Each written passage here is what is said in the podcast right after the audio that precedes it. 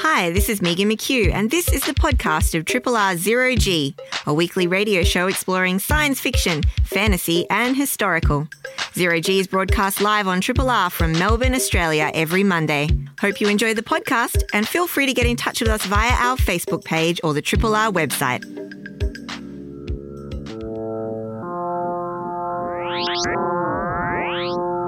Zero G.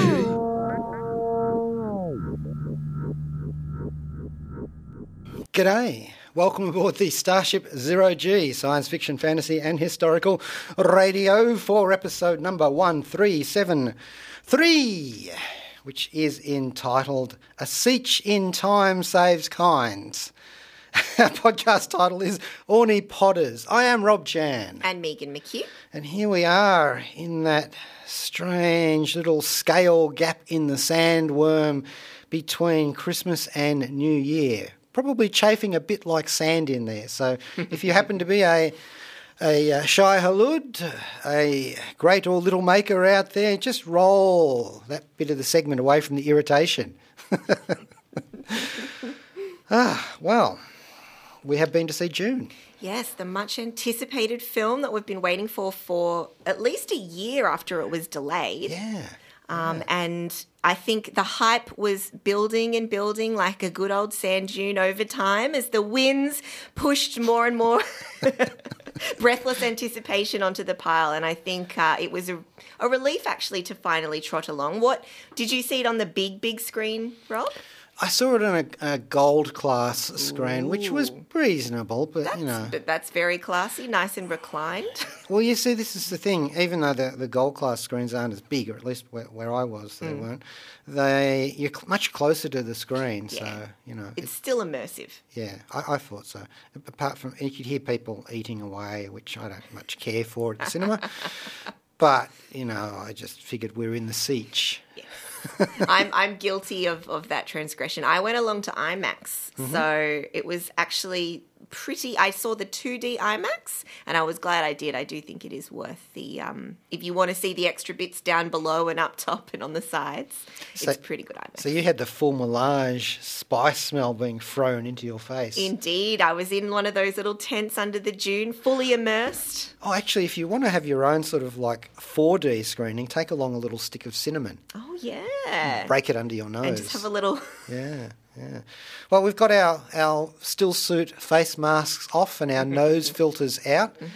And, uh, you know, we've done this before, so we've got our desert boots worn slip, slip fashion. And, Ah, wow. Well, we have done quite a bit of coverage over about the Dune phenomena over the previous weeks. Yes, indeed. We've talked about all the different incarnations, um, film and television, and and virtual. By which I mean Jodorowsky's one that never got filmed. Yeah. And we've talked about the original books too, Frank Herbert's Yeah. book from '65, and the various sequels to that, and the prequels and the sequels by his son Brian Herbert and Kevin J. Anderson. And uh, so here we are. With uh, now you give me the name, the new the director of the Oh. moment. Yes, Denise Villeneuve, I believe, uh, is the name. And yes, so he has been working his way up to Dune. His previous films released uh, were he's helmed Blade Runner 2049.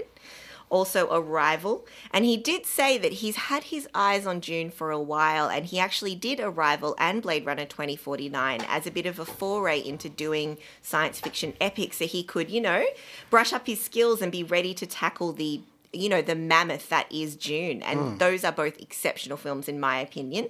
Um, and he's also directed the exquisite Sicario, which is um, has Emily Blunt in it, and Enemy with Jake Gyllenhaal, and Prisoners, which also had Jake Gyllenhaal and um, having a mind blank, Hank Hugh Jackman.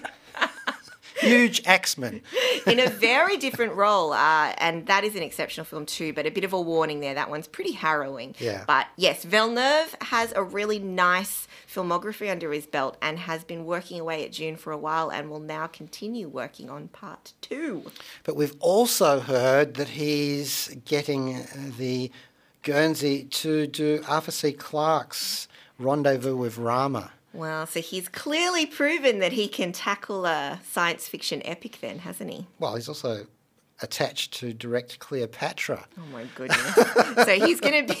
He's, He's, he's going to have enough of the desert. yeah, I think he's uh, bitten off quite a bit there. But yes, so Villeneuve, I've really loved all of his films. I haven't seen Enemy, but uh, of the ones of his I've seen, I think they're they're all amazing. I think it's because it's the combination of a big scope or a big idea, but he always pays attention to characters and story as well. That's my feeling on it.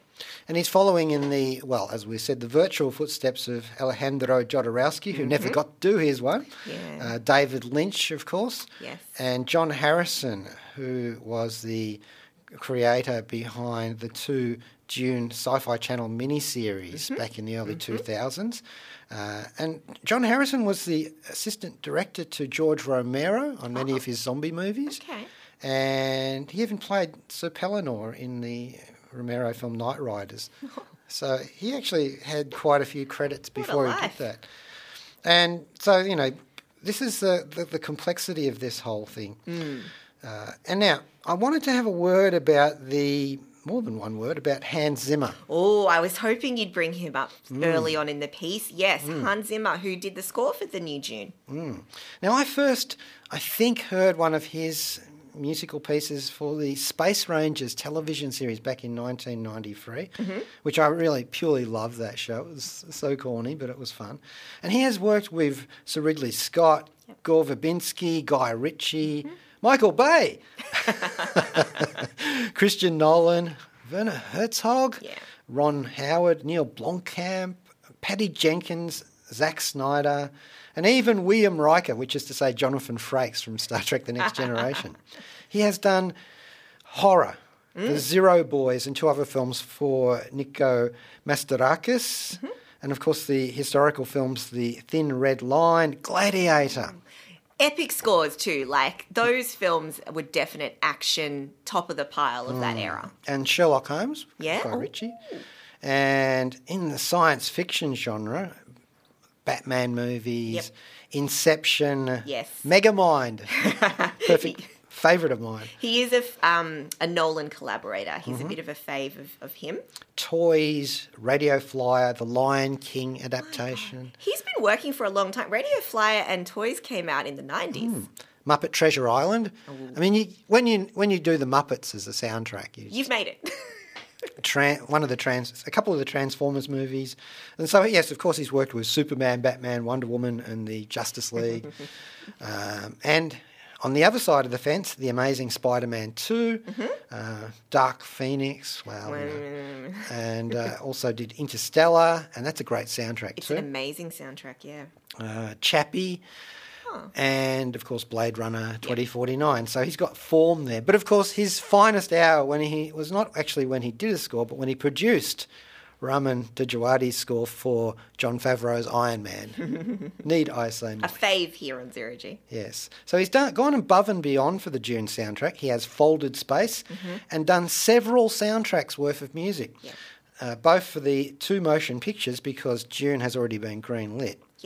And he's done music for that to inspire the director. I love that. He's so, and this is the thing, he's a big fan of Dune. So, this is a project that he has pursued. He really wanted to work on this, and he actually turned down the opportunity to work with Nolan again on Tenet uh, and do the score for that. Which I mean, Tenet ended up having a fantastic score, so I think everything worked out okay. but Zimmer's been turning down opportunities to get a good crack at Dune. yeah, and he's done some soundtracks for books, Ooh. spin-off books from Dune, uh, the Art and Soul of Dune, one of those you know Yeah, nice. pre- pre-production books, Yep. and the Dune sketchbook, and they're magnificent. So he's like taken some of the motifs and themes from the soundtrack, the formal soundtrack for the film, and then expanded them into what I call sandscapes.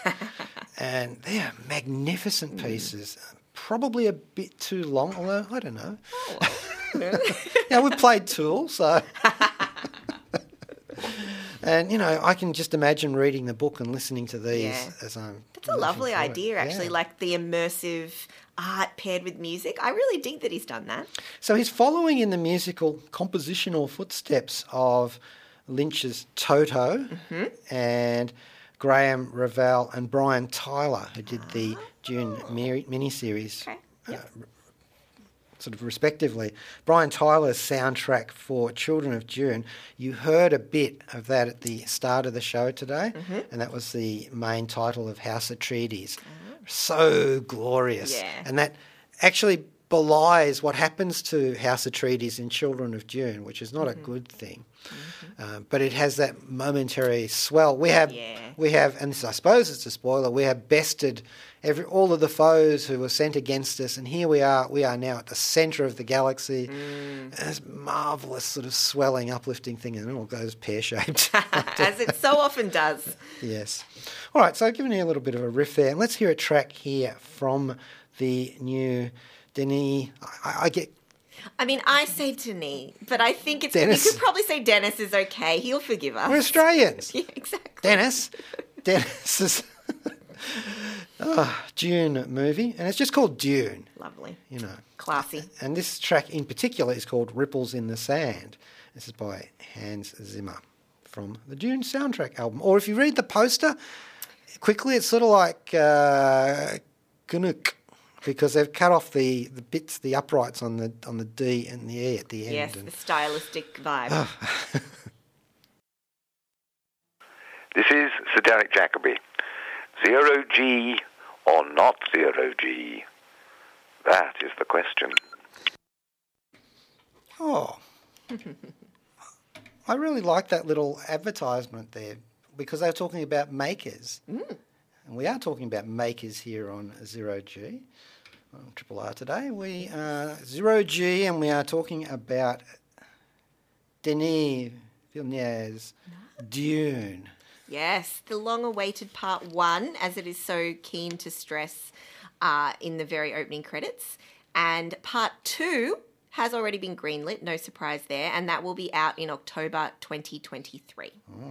We hope. All, all going to plan. Now, I'm going to try and do this like Lewis would in the Ant Man movies, a recap, because just in case you don't know what the hell we're talking about. Mm.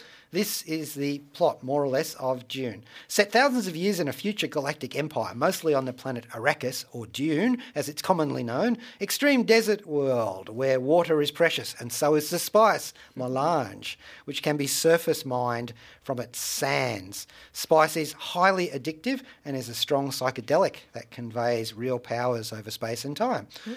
Allowing navigators who take it to either fold space or find their way through it, depending on the adaptation, because it varies, and thus facilitating interstellar travel. So it's sort of like an upper for truckers in space. It also causes prescient visions amongst genetically engineered people and some people who are genetically predisposed to it. And in some circumstances, it allows those chosen ones to access their ancestral memories. And it turns your eyes blue too. also, an anti geriatric drug that can greatly prolong life. Oof. As if that's not enough, it's literally a much sought after spice for food and drink flavouring My goodness. a kind of super cinnamon, which is what it smells like. Mm. It's only found on the planet Dune, where for 80 years it has been mined by the House Harkonnen, mm-hmm. Who have greatly oppressed the Fremen colonists in order to do so. In a complex bit of intrigue, this concession has been transferred to House Atreides, mm. whom both the Harkonnens and the Galactic Emperor want to bring low. And so they deliver the fiefdom to Duke Leo, Leto Atreides as a cunning trap, setting him up to fail to harvest enough of the unthinkably valuable and critically strategic spice. Now, Duke Leto knows it's a trap, but he has no choice but to step into it, along with his beloved concubine, Lady Jessica, and teenage son, Paul, hoping that he can outwit his enemies. Now, read on. Very good summary. Now, they filmed this mostly in uh, Jordan and a bit in Norway. Uh, obviously, the Norwegian section was done for the uh, the planet Caladan part of the film. Looked beautiful. Like the contrast just between those Caladan bits and the Arrakis bits worked just as intended. It was pretty amazing. They also did a bit, bit of filming in the UAE and in the main studios in Budapest in Hungary. which is interesting because they uh, did the mini series in Eastern Europe as well, taking advantage of the actually quite remarkable production companies Yeah. that are there. And I thought that one of the ways into this film for us, at least here on Zero G, was the magnificent cast. Mm, and we're, so we're going to go through that because, like one of the Dune books pre-borns, that is, the people who are exposed to the pre-spice laced water of life that makes a Bene Gesserit Reverend Mother, mm. Well, like Alia Atreides or Paul's son and his daughter Leto II and Ghanima, well, they carry in their minds the previous generations in their bloodline, or indeed the previous Reverend Mothers. Mm. Poor Alia Atreides, of course, suffers from this in particular in Ch- Children of Dune, the third book of the series. Anyway, with me, my noggin is crowded with all of the other Dunes I've read, Herbert's ah. novels, some of the sequels and prequels, the two Sci Fi Channel miniseries, David Lynch's 84 movie, Jodorowsky's never filmed but still influential non movie, and now this new film. So the characters played by different sets of actors confusingly shift in worm like lines, like, like a mirror house trailing off into the past for me. Yeah, yeah. So forgive me if I get confused with exactly which.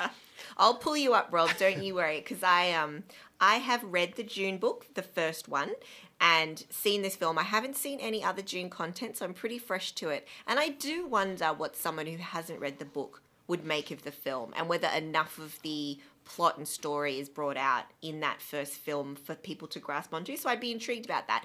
But we should also mention too that part one only covers about half of the first Dune book. So we're really going in very granular here. So Rob, all the other extra context knowledge you've got, we'll have to just shear that away for now. Well, the enchanter of this film is called, some people call him Tim, playing Paul Atreides.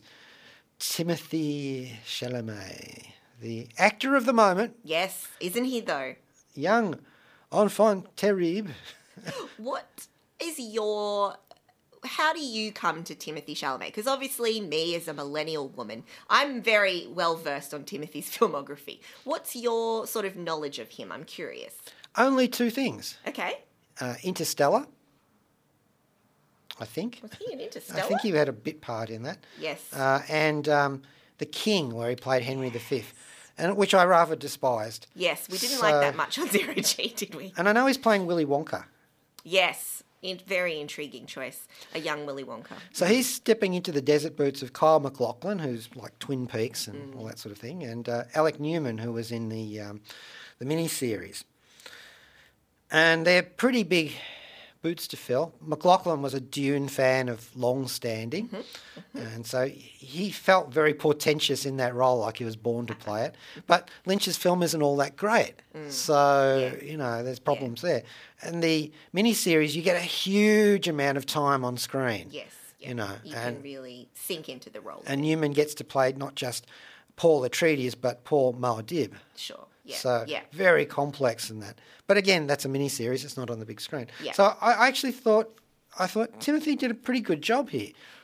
Yeah, I think, I mean, this is the thing. This Dune movie, as I mentioned before, is only at roughly half of the first book. So we're really just getting Timothy as Paul Atreides. Yeah. So it's, you know, I'm on Caladan, I'm living my life, I'm sheltered, I'm rich, I'm, you know, got a lot of power. And then he's thrown into the new environment. And just as he's sort of start things are starting to get interesting is when um, the movie sort of finishes, really. So, but I think in the time he's given and the amount we're given of him sort of sweating and having visions and all kinds of things, I think he's great. But this is the thing I knew he was playing Paul before I read the novel. So when I read it, I pictured Timothy Chalamet. So I'm in a bit of a weird paradox there. But so I, of course, think he did a lovely job. You had a vision. I did. but because I think the thing was, Rob, we were concerned after, well, I was concerned after The King. I was like, can he hold a whole movie? Can he be the front of a whole action film? Uh, because previously he's done a lot of dramas and so on where he's had supporting roles. So I was a bit worried, but I think he can. And I think Dennis thinks he can too because he put a lot of Timothy close ups in the film. Yeah. So uh, I think he was a lovely Paul and he's playing him a bit older. Is that fair to say? Because Paul's 15 in the book.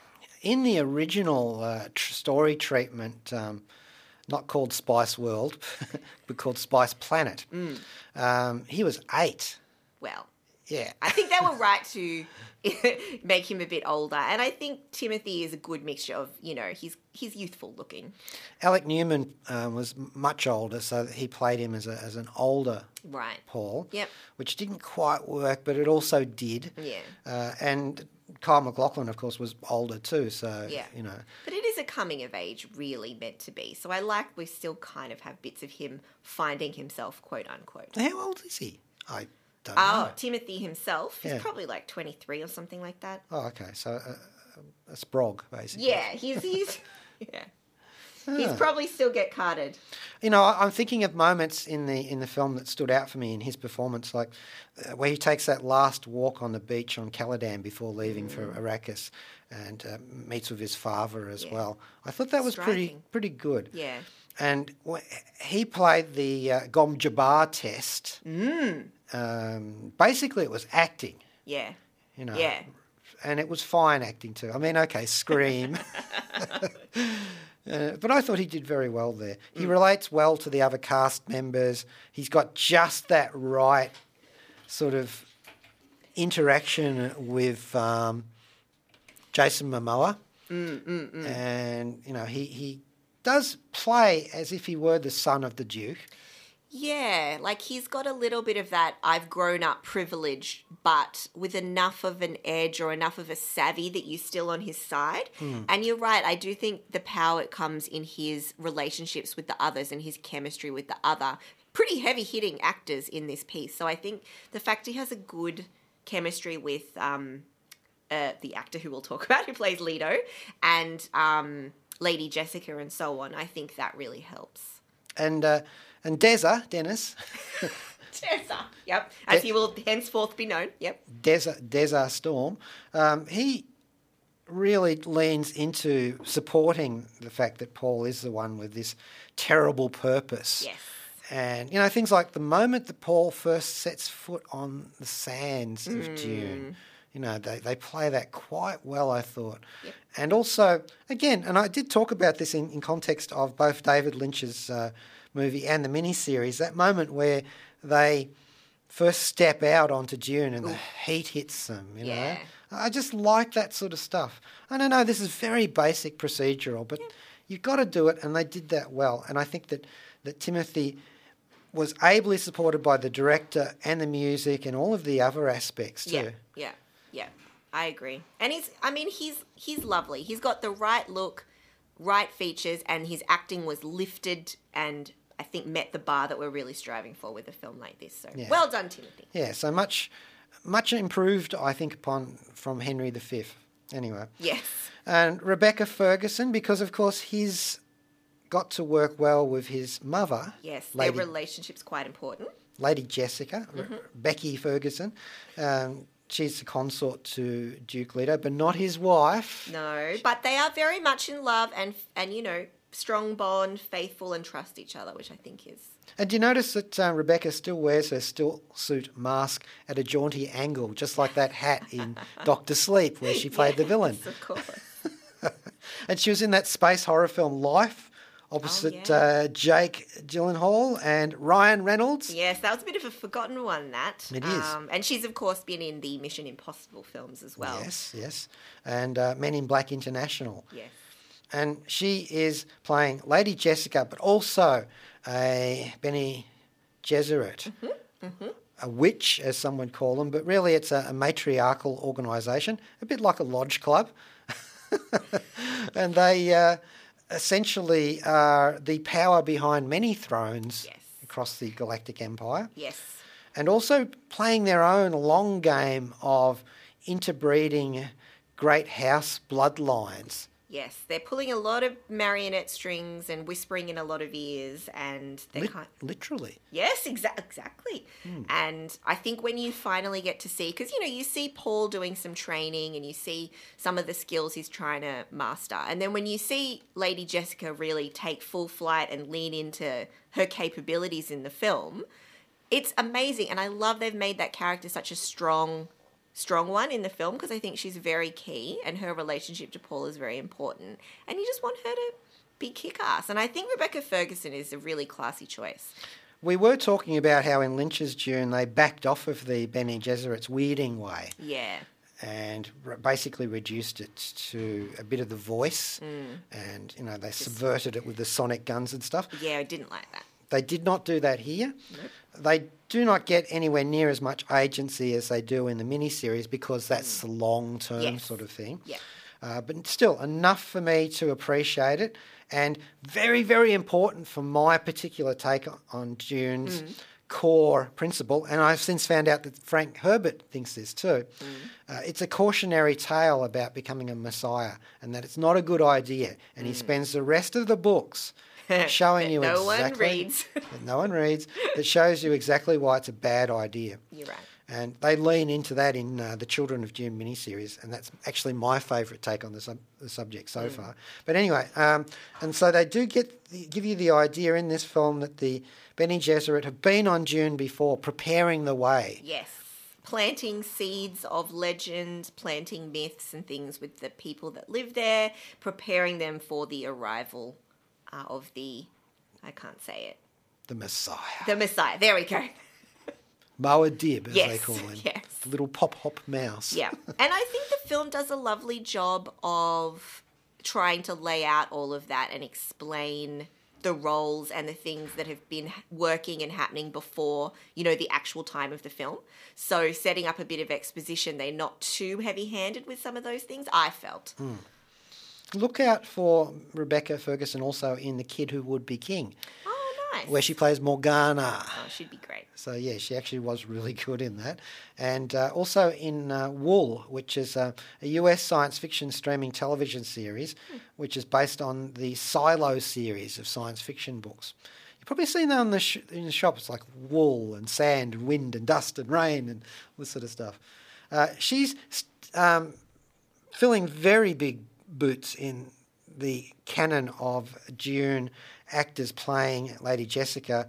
Uh, Saskia Reeves in the first miniseries, Alice Krige in the second, and uh, Francesca Annis in um, whew, in David Lynch's film. But I think, and she sits in there w- at the same level as the miniseries ones. I think she's really quite strong. I think as an actress, I really like her energy. It's not cold, but it's like, you know, she's not going to coddle you and give you a cuddle, but she, I would trust her with my life. Let's put it that way. And I think that's what you want in a Lady Jessica. Now, the Duke.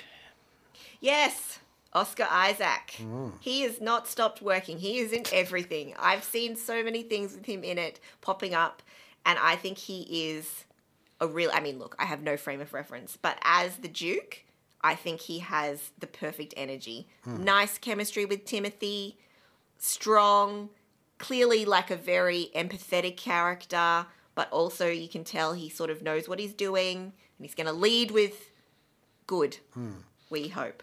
We have to have, you know, the Duke may seem like a, a bit of a patsy role. It's like the upright sterling hero, hmm. but you really need him to establish that quickly that he's much different from the Harkonnens. Yes. You know, that he cares about his men more than he cares about harvesting the spice. Yeah. Well, a bit of both, but you know. But it's also he's managed to build an empire using that kind of a leadership approach as well. So his position on Caladan and he's made wind power and all of these other things using, you know, he's obviously very savvy and that his kindness shouldn't be seen as weakness is my take.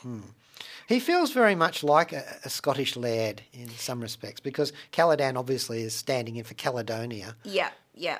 It's and it's got the the, the Scottish Isles energy. Yeah, although in the original um, treatment it was called Catalan, so they were going for a more uh, Spanish sort That's also feel. yeah. I think I read somewhere because they talk a bit about bullfighting and other things that there's talk of that Hmm. kind of being it as well. Oh, and by the way, just mentioning while we're on that subject, they do very well emphasise the uh, Duke's father, Paul's grandfather, who died fighting bulls. Mm. Yeah. So you know, It's rather nice rather stupidly actually. so Oscar Isaac, Poe Dameron from Star Wars, Mm-hmm. he is going to be Moon Knight in the Disney Plus series for Marvel. He's played Apocalypse in X Men Apocalypse, and he was in Annihilation. Yes, Mm. so good. and Ex Machina. So you know he's got the science fiction chops. Look, he's he's going up against previous incarnations like William Hurt in the miniseries, who I thought underplayed his Much role a bit. older. Interesting. Oh no, he wouldn't have been old at that point, would he? Well, you know, 2000s. And Jurgen Prochnow, who was a great Duke Leto. Mm. But then he's played great captains before. Mm, you know. Mm, but now Das Boot is on the other foot, and it's Oscar Isaac. And uh, he, he did fine. As we were saying before, not only does he have to provide the essential goodness of the Atreides, and he does it very effectively. And they do that with that big ticket scene of, of the spice miner and the sandworm. and the the saving with the heli- the copters and so on. Yeah. But one thing they actually omit is the banquet scene, mm. which is Oh, with the you were mentioning, I think Yeah. a while back that you wanted to see that scene because it really shows the difference in attitude towards the water and so on. yeah. But they must they went with the the Thopter sandworms spice mining scene because that does show his his humanity. And it's it's much more action packed, so I can kind of see why they made that choice. But you're right, that scene in the books is a very good one. All right. All right, well let's have a track here now. I won't play it all of it because it's very it's a fairly long track. And this is Paul's Dream. Now, this is actually from the soundtracks that accompany the art books. Oh, nice. So this is uh, from the Dune sketchbook, and it's by Hans Zimmer. Paul's Dream. Hi, this is Frazer Hines. You're listening to Zero G on 3 Triple R FM. I played the companion to Patrick Troughton, the Second Doctor, the Highlander, Jamie McCrimmon, and there can only be one. That's McCrimmon. Creag an Tuire. I, I put that little ad card in there for uh, for Jamie McCrimmon because I thought you know Caladan and bagpipes, and unfortunately I didn't have a bagpipe track. That was the best. Yeah, June, and that was Hans Zimmer's Paul's Dream from the sketchbook Dune because he's done musical soundtracks for the spin-off books too. Wow. Now we're going through the cast of the Dune movie, and we're taking this at, at our leisurely pace because we're breaking the rhythm on the dunes, so Yes. we don't attract the worms. Uh, Josh Brolin playing Yes. Gurney Halleck, who's supposed to be a lump of a man. Well, there you go. But what was what was significant about this Gurney Halleck, unlike Patrick Stewart or P.H. Moriarty from uh, the Lynch film and the, the miniseries, what was different about this guy? No baliset to, to play. Did you notice that? Yes. No, they've removed the musical element. I think there's a, a throwaway line mentioned though, isn't there? Hmm. About but no, no music for him, just the weapons. I think that's sad.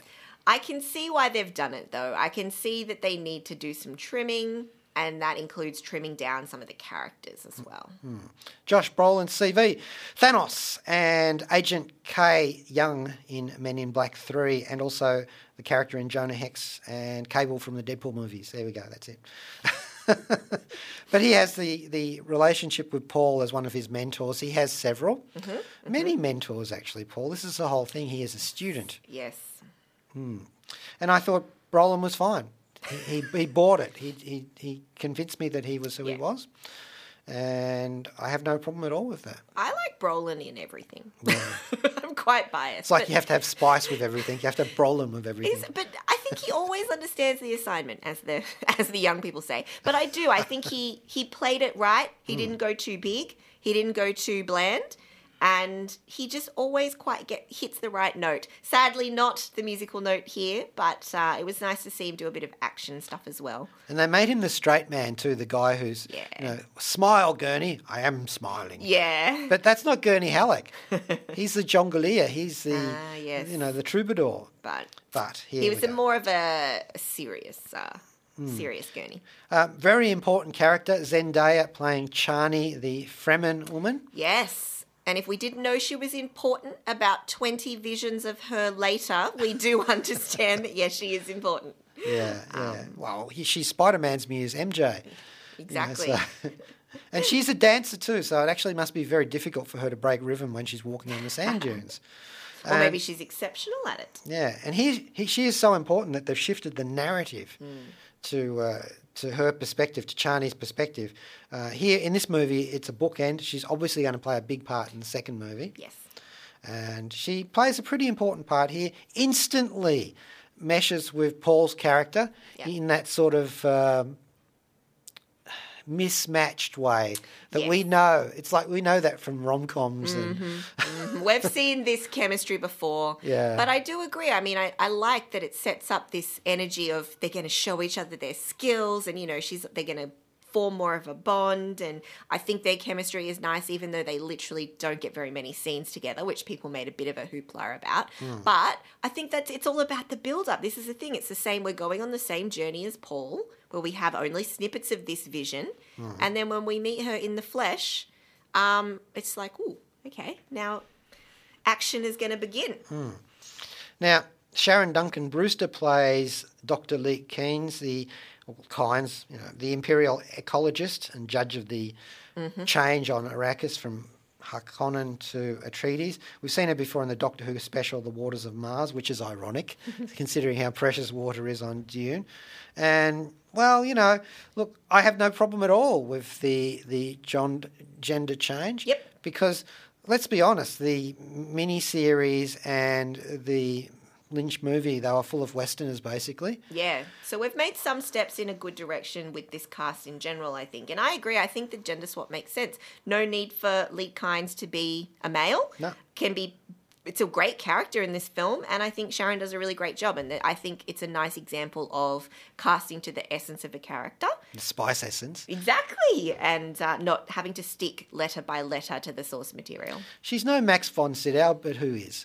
and I like it's a different energy, right? I Yeah, mean, yeah. I think that's that's the general. They've actually they haven't boosted um, her part in this movie so much as just let you see it. Yeah. You know, so Yeah. I think that's important. Charlotte Rampling is playing the Reverend Mother of the Bene Gesserit, Gaius Helen Mohiam. I would not cross her in this. I would not cross a Reverend Mother to begin with, Does she- but does she take her? Oh, Reverend Mother is crossing everybody. That's the, the whole thing. What does she take her veil off in this? I can't remember. I think she does when she's speaking with Paul. Mm-hmm. But she's a formidable character, and I like that sort of sinister display of power from her. I think. Uh, she, I mean, you know, she's understate does a nice understated but scary as hell job of Reverend Mother, kind of overseeing Hmm. what what's going down. No stranger to science fiction either, but uh, we don't need to go into that now. Uh, Jason Momoa is Duncan Idaho. That's just a, such a great name, isn't it? Duncan Idaho. good. It just breathes goodness and nobility and and strength. You and know. bloodshed, Bloodshed. and swords. Yeah, Yeah. Our Aquaman, who's been in the desert before in that film, uh, Stargate Atlantis, where I first saw him. Yes, back in the day. Yeah. Conan the Barbarian, a reboot of that, and also Khal Drogo in Game of Thrones. And he's also been cast in Apple TV's post apocalyptic drama series See. And Yeah, I haven't caught that. I, it looks tangentially interesting, Hmm. but um, his physicality is obviously a big part of you know his role here, and Yeah. I think he plays it well. Like his fight scenes are fantastic. He's you know he makes a real spectacle of it, and I think that that's part of the fun. He's yet another one of Paul's mentors, and the chemistry there is, is fine. He he kids around. He's the experienced fighter. And Yeah, and he's like, Paul's like, "Can I come? Can I come?" And Duncan's like, "No, you can't come." You know that Yeah. that kind of duo, and I think uh, they don't hammer that nail too hard, and they have just enough of it in the film. And if you're familiar with the books, then you realise that there's some interesting things that can happen with that character Okay. if they end up doing. Could you imagine that? Oh, I don't know how far. not. No, I don't think they would. Uh, Certain, I know what you're thinking of, and I don't think anyone needs to see that. Not at this stage. Not anyway. at this stage. Okay, we've got Javier uh, Bardem playing Stilgar of the Fremen tribe. Seen him before in a lot of things, as well as you will notice him in the currently screening or streaming, being the Ricardos, where he plays uh, Desi Arnaz to Nicole Kidman's Lucille Ball, and he is he is the husband of Penelope Cruz. so you know, I'm sorry. Uh, Javier to uh, cast Javi- you. Javier, Yeah, I think. Javier. Yeah. Javier Butter. Xavier. We'll call him Xavier. Like that too. He's a. I. I mean, I don't know what I'd envision for Stilgar, but I think that he plays it really well, and I look forward to seeing more of him in the upcom in the second part. I hope, Hmm. and I like Javier Bardem. He's. I mean, what more can I say? I mean, Stilgar doesn't get much to do yet, No. but Javier did a good job. And he has to be actually a, a quite commanding presence. And and the ones that they've had in the miniseries and, and Lynch's film have, have all been quite strong. Yeah. So it, it, it's important that they get that role Because right. they're warriors. You need to believe these people could slice you in half if they Mm, wanted. And I think the, the casting has reflected that. Now, flipping over to the evil side, Oh, yes. Let's look at the other dark side of the coin. Stellan Skarsgård. Yes. Stellan Stars- Skarsgård plus fat suit. Yes. Patriarch of the Skarsgård acting dynasty. Yes. Mm-hmm. So he's got his own great house of his, his own. Baron Harkonnen. Vlad, as his friends call him, but he doesn't have any friends. He has fiends. Well, um, so we've seen him before in King Arthur, the 2004 one, I think, Pirates of the Caribbean, Cinderella, and he is Dr. Eric Selvig Mm. in the MCU. He's in Girl with the Dragon Tattoo as well. Yes, The yes. Fincher one. Now he's stepping into a very large role. Very, very large. um, in terms of having to substitute for Ian McNeice in the miniseries and Orson Welles in the potential Jodorowsky one, Okay. and uh, several other people. Uh, what was his name? Kenneth McMillan, of course, playing the Baron in the David Lynch film. Now, those evil people have been played at different ends of the spectrum. Yep. Kenneth McMillan is way over the top in Lynchian body horror terms. Sure. And you know the uh, the miniseries one has a lot of nuance, more Yeah. time on screen, etc., etc.